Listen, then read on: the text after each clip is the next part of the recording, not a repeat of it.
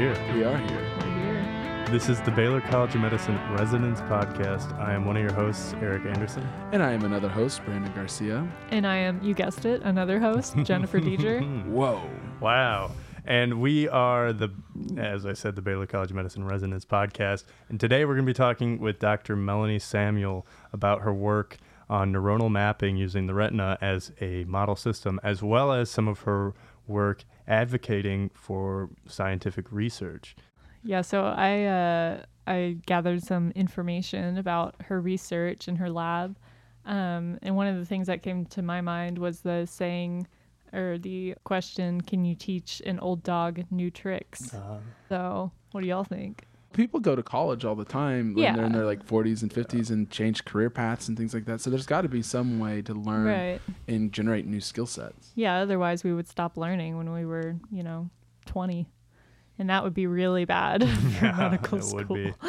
It's true. So I think the answer is yes, if those dogs are neurons. And Dr. Samuel's lab looks at that, how neurons choose new synaptic partners and how they wire up with each other.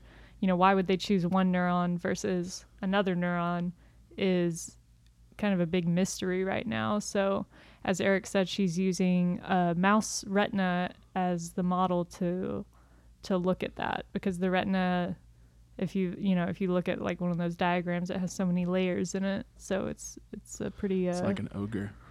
yeah like like an ogre with the onion yeah or parfait.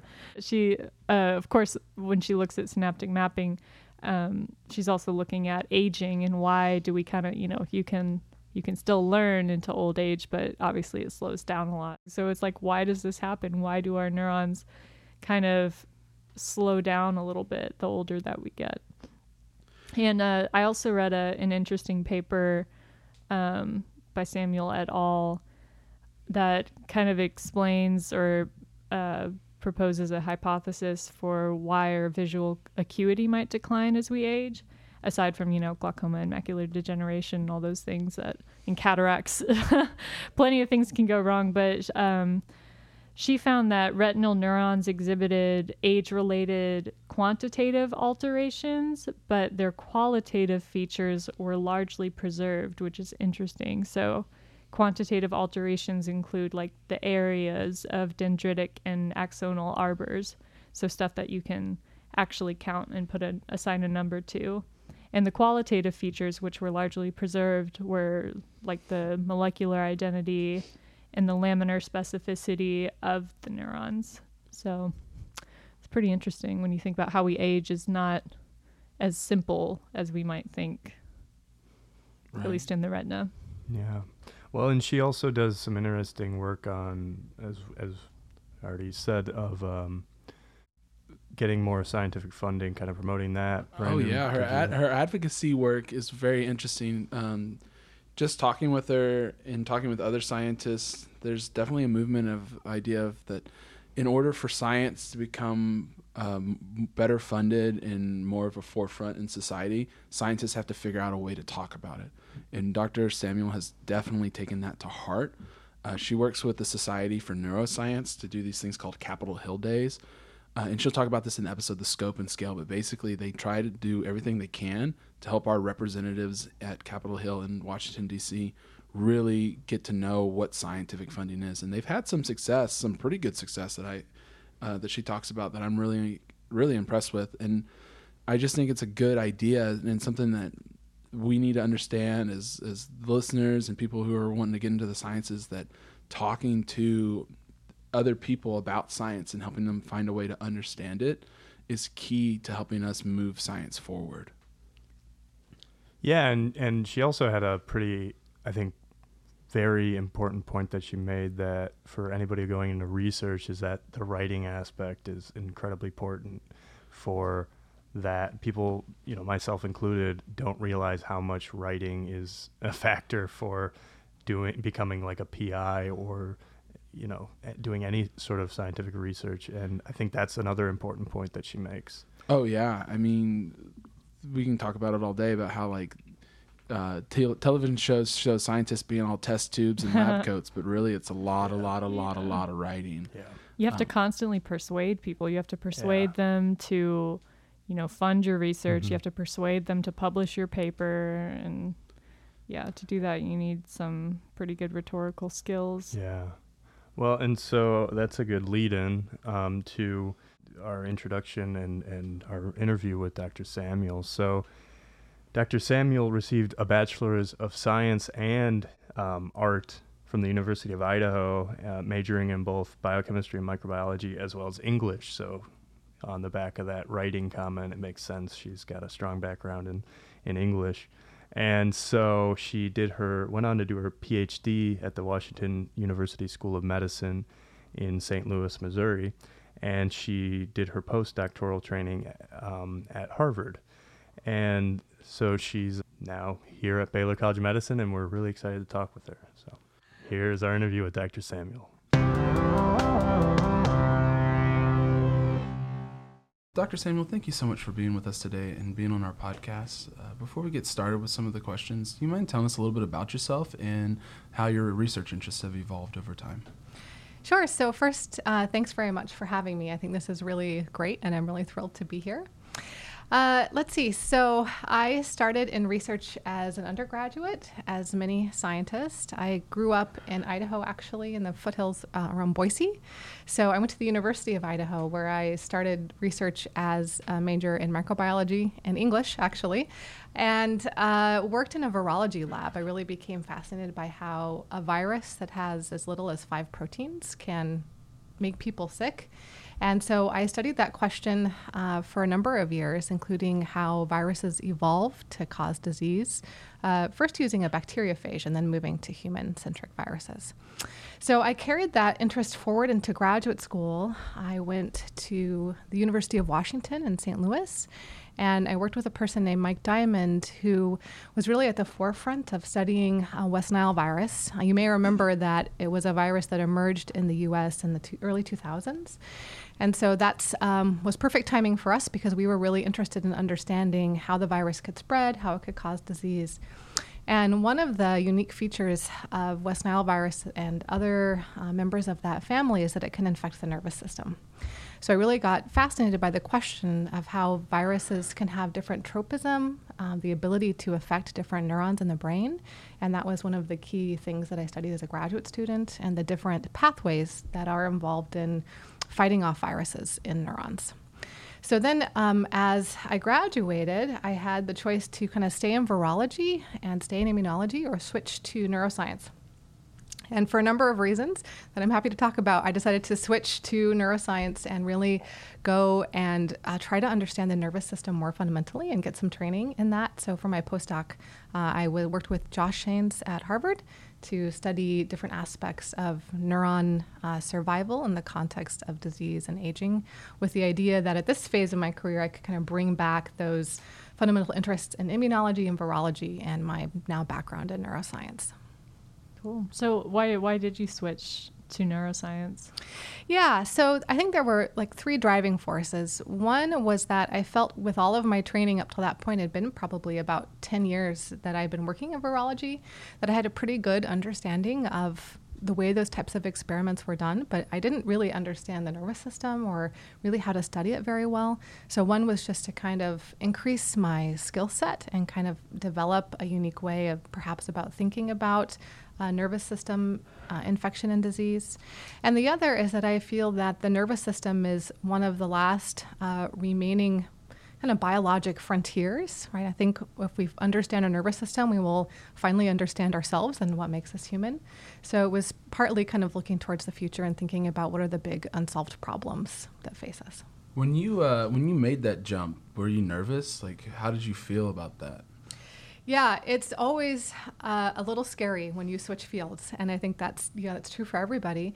Um, on the other hand, there's a lot of power, I think, in trying to get a diverse training set, and you, you do have to accept a lot of responsibility for obviously for coming up to speed in, in a new field.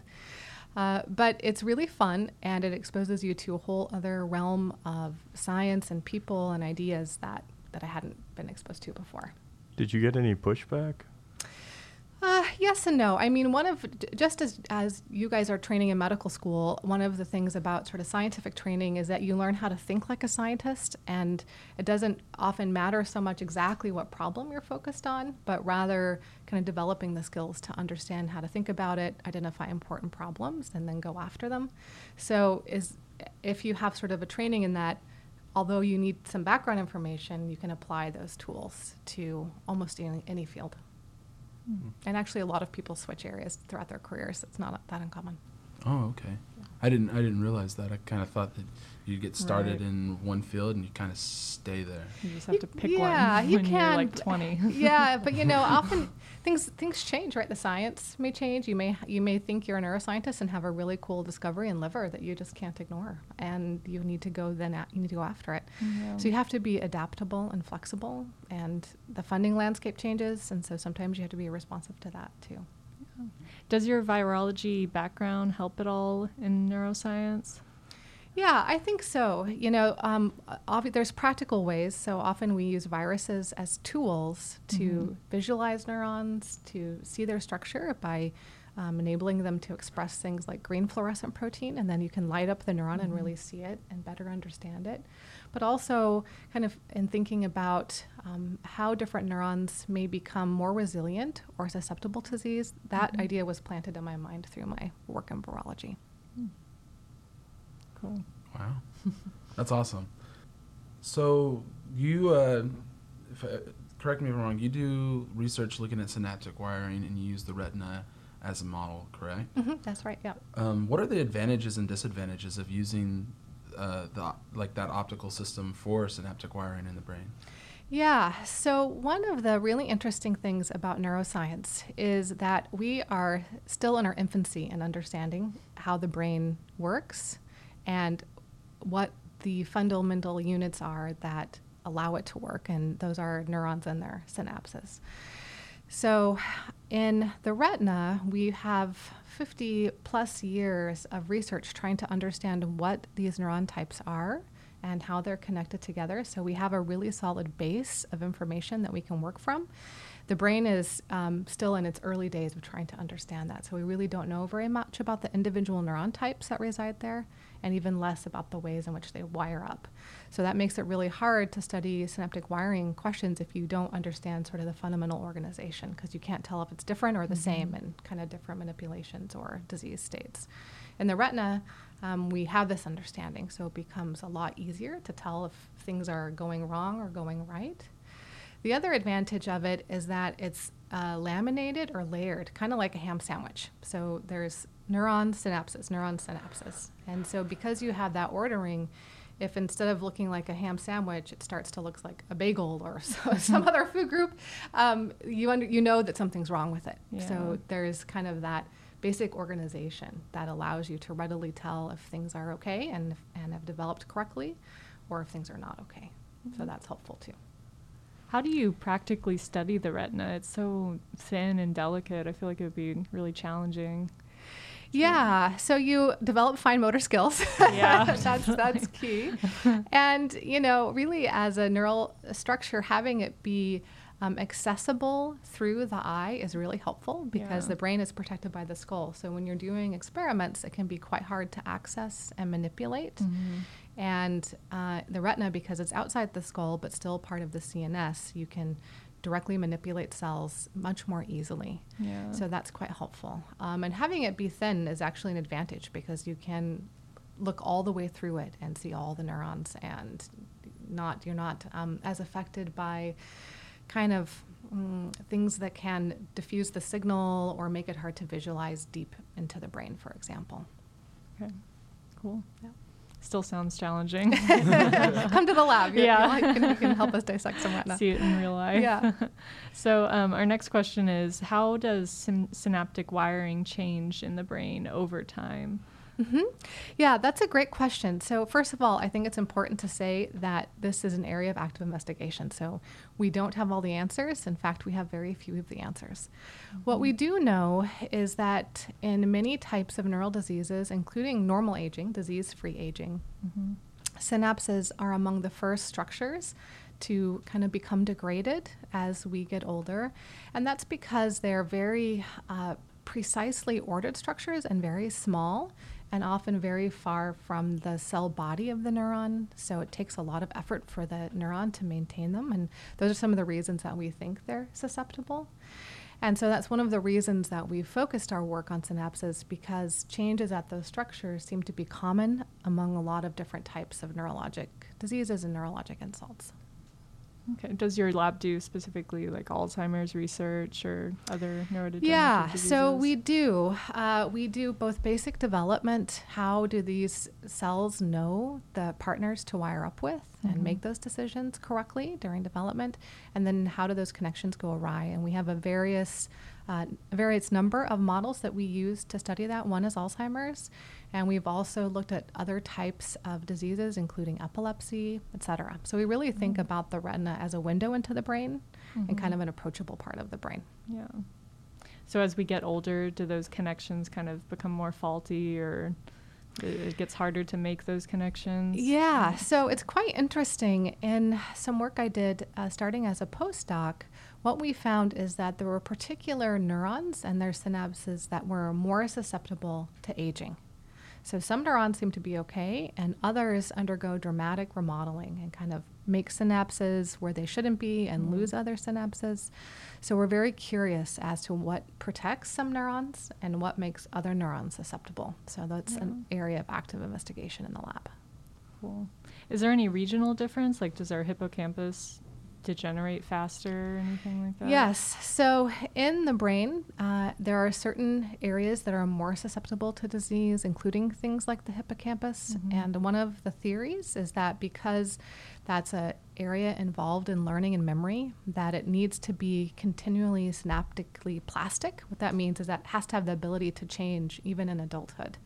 So one of the theories is that that's, that plasticity is what makes some of those areas more vulnerable. In the retina, we see that photoreceptors, rods particularly, our mm-hmm. night vision cells, are acutely susceptible to age related changes. They don't die, but instead they undergo these synaptic remodeling events, at least in our animal models. So, I'm sorry. You you just said that like different parts of the brain are plastic, like different amounts of mm-hmm. plastic. Plastic. Can you elaborate a little bit more on, on just on the, on that aspect? I just I think that's kind of fascinating. That's not something I've heard a lot about. Yeah, so I should say this is not my area of expertise, but I'm happy to, That's to chat a bit about it. Uh, so, the leading theory about memory and memory formation is that it involves structural changes to our neurons. So, when you make a memory, you have to have something that physically changes in your brain to have that memory stay there and so that you can recall it. And it's thought that a lot of this encoding happens at the level of synapses, these connections between neurons. And that plasticity refers to the ability of a synapse to sort of change and remodel. So there is um, this idea that when we're young, we have this period called the critical period where we're really good at learning and we can learn languages and, and kind of cram a bunch of information to our brains. But as we get older, that critical period ends and we become less able to kind of learn languages as well and things like that.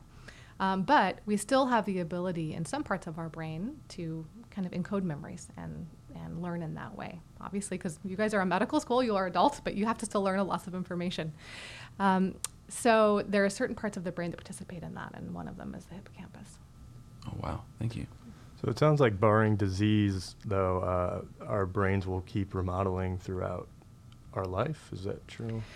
Uh, so, you know, again, this is an area of active investigation. So, Yeah. we're still trying to figure out what parts of our brain are really plastic. Mm. There are um, certainly uh, evidence for some level of new neurons born in adults in particular regions of the brain in our, in our animal models. Uh, and there is, of course, evidence for the ability to form memories, but whether or not um, particular subsets of neurons in different parts of the brain can remain synaptically plastic, I think we don't know. So, in the system that we study, I've been surprised that neurons that we thought kind of that had made their final synaptic wiring choice, if you manipulate them in particular ways, they actually can become plastic again. So I'm hopeful that as we understand uh, factors that control neuron stability versus neuron flexibility, that we may be able to manipulate them in precise ways to repair the nervous system when we need to. Hmm.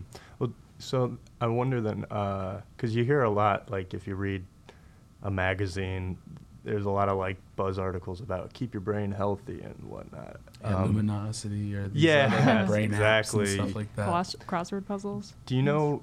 I mean, it's such an array that we should probably pick one, but I don't know if there's uh, if there's actually any mechanisms that are known to actually quote keep your brain healthy, or is it all just a marketing yeah.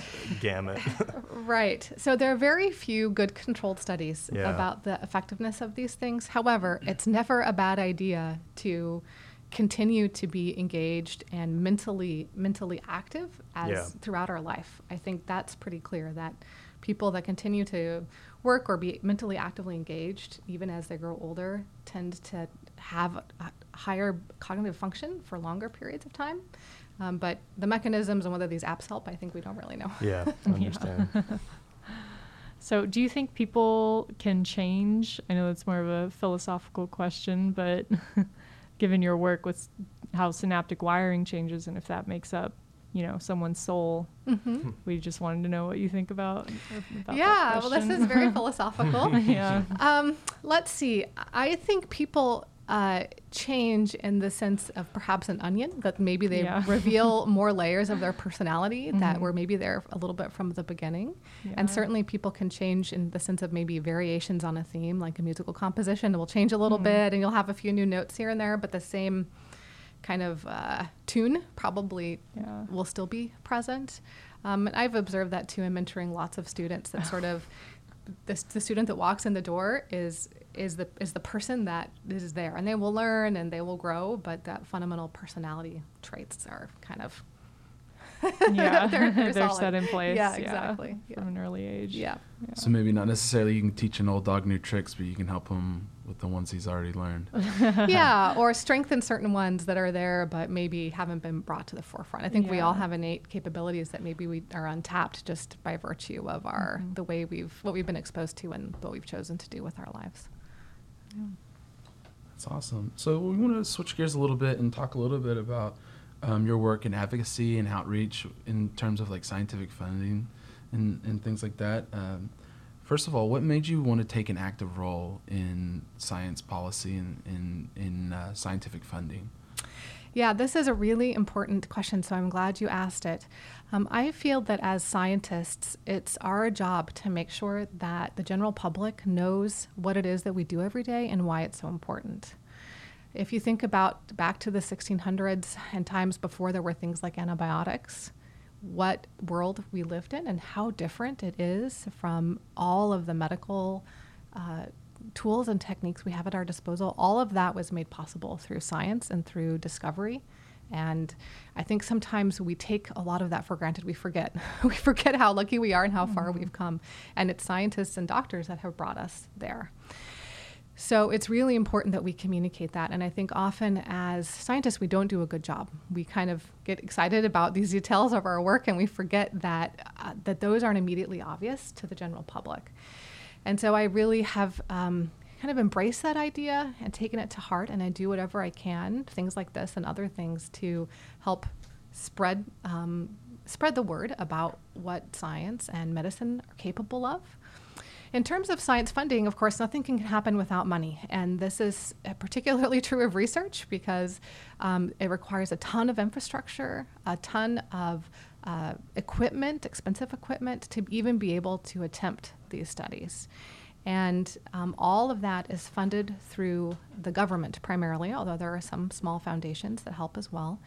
And so it's our tax dollars at work in funding these studies through a competitive grant process that we go through. We submit, we write grants. Those are our ideas about science, hypotheses, and experiments to test them. Those get sent to review panels in the federal government that are composed of peers, other scientists. They get scored, and then the top 5%, usually, or maybe 10%, get money, and the other 90% don't. So it's extremely competitive. Then that money comes to the lab and they use it to accomplish the aims of the grant. If there is no money for science, then grants don't get funded and the work simply just doesn't get done. So, as a percentage of the budget, the money that goes to what's called uh, the National Institutes of Health and the National Science Foundation is a very small part, part of the pie. Um, but it's often one that um, Congress may go to, to to kind of carve things out of. And so mm-hmm. it's really important that scientists are there on Capitol Hill to say, oh, no, wait, remember, this money is really important. Otherwise, we won't be able to make these discoveries that have helped increase our um, our lifespan in the last century. So I routinely go to Capitol Hill to um, advocate for science funding with our Congress people and our senators. And generally, people are really um, receptive. I mean, this is something we can all get behind. It's a nonpartisan issue. I think we all have family members that have been affected by various diseases, and we've seen the kind of impact those can have. And we've also seen the impact of effective medicine and effective understanding of the way these pathways work. So, um, thankfully, in the last few years, science funding has been maintained and has gone up a bit. Um, and these are highly coordinated efforts. So we all go in asking for the same budgetary increase, and we um, have a plan about how, what money is needed to continue to to, to fund um, to fund the research. I do want to know. We, have talked a lot about this. Um, what what do you think we can do as, as students, either graduate students, medical students, you know, of the, of the like, anyone who's curious about getting into this field? What can we do to help um, improve awareness and understanding of science? Yeah, that's a great question. So I want to say a couple of things. One, for those um, listeners who are interested in thinking about science as a career and are um, concerned about this issue of science funding, First of all, I'd be happy to chat with anybody one on one about this. The second thing is what really makes a difference is your ability to write. so, for students out there who are thinking about going into science and, and really wanting to do research, you're going to need to be able to write well. So I would encourage you to hone those skills now, practice early and often, take writing courses, hug your English teachers. Like I think mm. that's all. That's yes, all says really the important. English major, right? Yeah, I think it's true. I thank them every day. Right. I mean, yeah. they really made a big impact on on my career as a scientist. Okay, to get to your other question uh, about what about what students can do to raise awareness, there are a couple really really practical things. One is to get involved in science policy uh, advocacy and outreach. At Baylor, we have a student led science policy group that's really strong, and they have initiatives. They invite Congress people and senators to come to Baylor and tour. They uh, have advocacy um, efforts to contact senators with particular messages. And all those things are really effective. If you if your senator or congressperson hears from you that you care about science that makes a difference. And that's something we all can do as constituents is write emails show up in people's offices um, you know just give them the message that science is important and we need their support of it. So we all as citizens have the ability to do that. In terms of particular things, um, diff, uh, in addition to that, different societies have policy um, outreach and policy groups. So I work a lot with the Society for Neuroscience. I'm the local advocacy leader for that society here in the Houston area. And that's composed of, um, I think in our annual meeting, we have over 25,000 neuroscientists. So it's a large group of people with a big voice that coordinates Capitol Hill Days. So we actually go to Washington, D.C. twice a year at a particular time and they arrange meetings and we go shake hands with the congress people and senators and talk about what we, we want to ask them to fund specifically and give our personal stories so you can do anything from sending an email to actually going to washington d.c to kind of personally advocate for science and all those things are really powerful but also super fun like i think it's important to say that you know it's not just a, a thing we do because we, th- we feel like we should but it's actually really mm-hmm. cool and you get to go and see how government works and so that's really neat Oh yeah, I would love to go shake hands with a congressman, a, yeah. senator, a senator or two. I was That's curious, what what yeah. does that actually look like? Do you go into the Capitol and meet with them, or yep. do they set up like conference rooms? Yes. Mm. So the, the, Society for Neuroscience has a dedicated staff that are um, involved in science policy, and they pre-arrange all of these meetings. It's over 200 oh, wow. meetings with different Congresspeople and senators from representatives all over the country and then scheduling sci- yes, scientists fly in from all the different states, yeah. and we have delegations from different parts of the country. So I was in the Texas delegation, and we went to the Texas um, congresspeople and Oh. senators that were available and met with them. And then sometimes I'd be in Ohio, but that's okay. And, you know, we just kind of uh, bounce Yeah. around and fill our day with these meetings. So it's, it's a good way to kind of put a face and a story behind, behind science. Right. Yeah. Are they usually pretty receptive, the congressmen and women that you've met?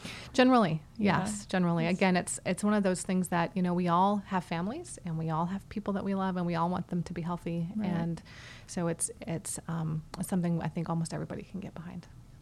Have you seen any changes as a result of your work in the Capitol? Yes. So we've had really um, good success in the past couple of years of getting the budget initiatives. Um, I think a $2 billion increase in the NIH budget is what we targeted Wow. last year, and that was passed. And we're advocating for the same thing this year. And so we had a, a period not that long ago where science funding fell flat, and because of inflation, basically it was on a Mm, downward right. track. And now we're almost back up to where we were and starting to grow. So that's super exciting. That's awesome. Um, is there anything you would change about the process of getting funding, or, or how scientists get money, or how it's allocated in the government? Yeah, um, I mean, I think we all would have things we wish were a bit different. Um, on the other hand, I think overall the process works really well. It's very fair overall. Um, your co- your colleagues are quite good at evaluating work. Um, one thing I think is really fun to think about are some new initiatives that aim to fund maybe the scientist rather than the project.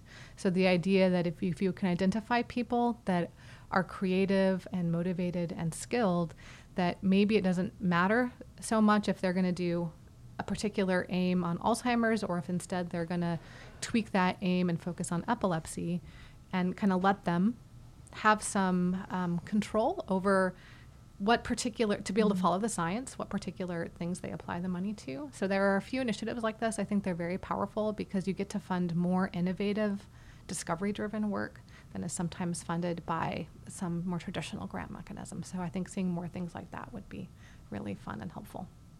Um, you've given us a lot of great advice today. Is there anything else that you would like to like our listeners to know? Any any um, passing words of advice you'd like to give us to make sure that as we move forward in our careers as as physicians and scientists, uh, things we should be aware of or thoughts we should have? Yeah, I think one thing that's really important is to identify what drives you and gives you energy and that you're passionate about. Because often we get into doing things because maybe our parents thought it was a good idea or because we thought it was the next op- thing to do. We didn't, you know, higher education seems great. That's good, and uh, but but we I, I think our motivation for doing these things really needs to be internal, and we need to uh, identify within ourselves what is it about that career or that job that um, motivates you to show up every day, because that's what's going to make the job fun, and it's what's going to get you through challenges that we're all that we all encounter.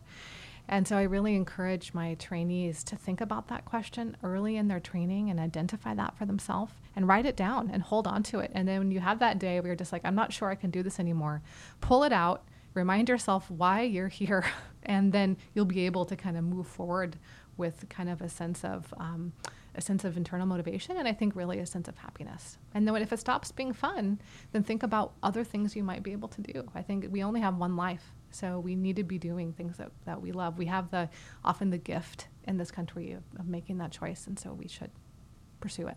Well, thank you so much. Again, we really greatly appreciate you coming out and being on the podcast. Yeah, thank you. This has been really fun. Appreciate Yeah, it. Thank Thanks. you. Thanks.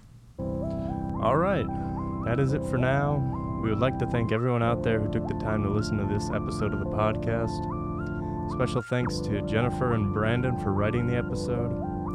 Thank you to our faculty advisor, Dr. Poitras, for helping us put everything together.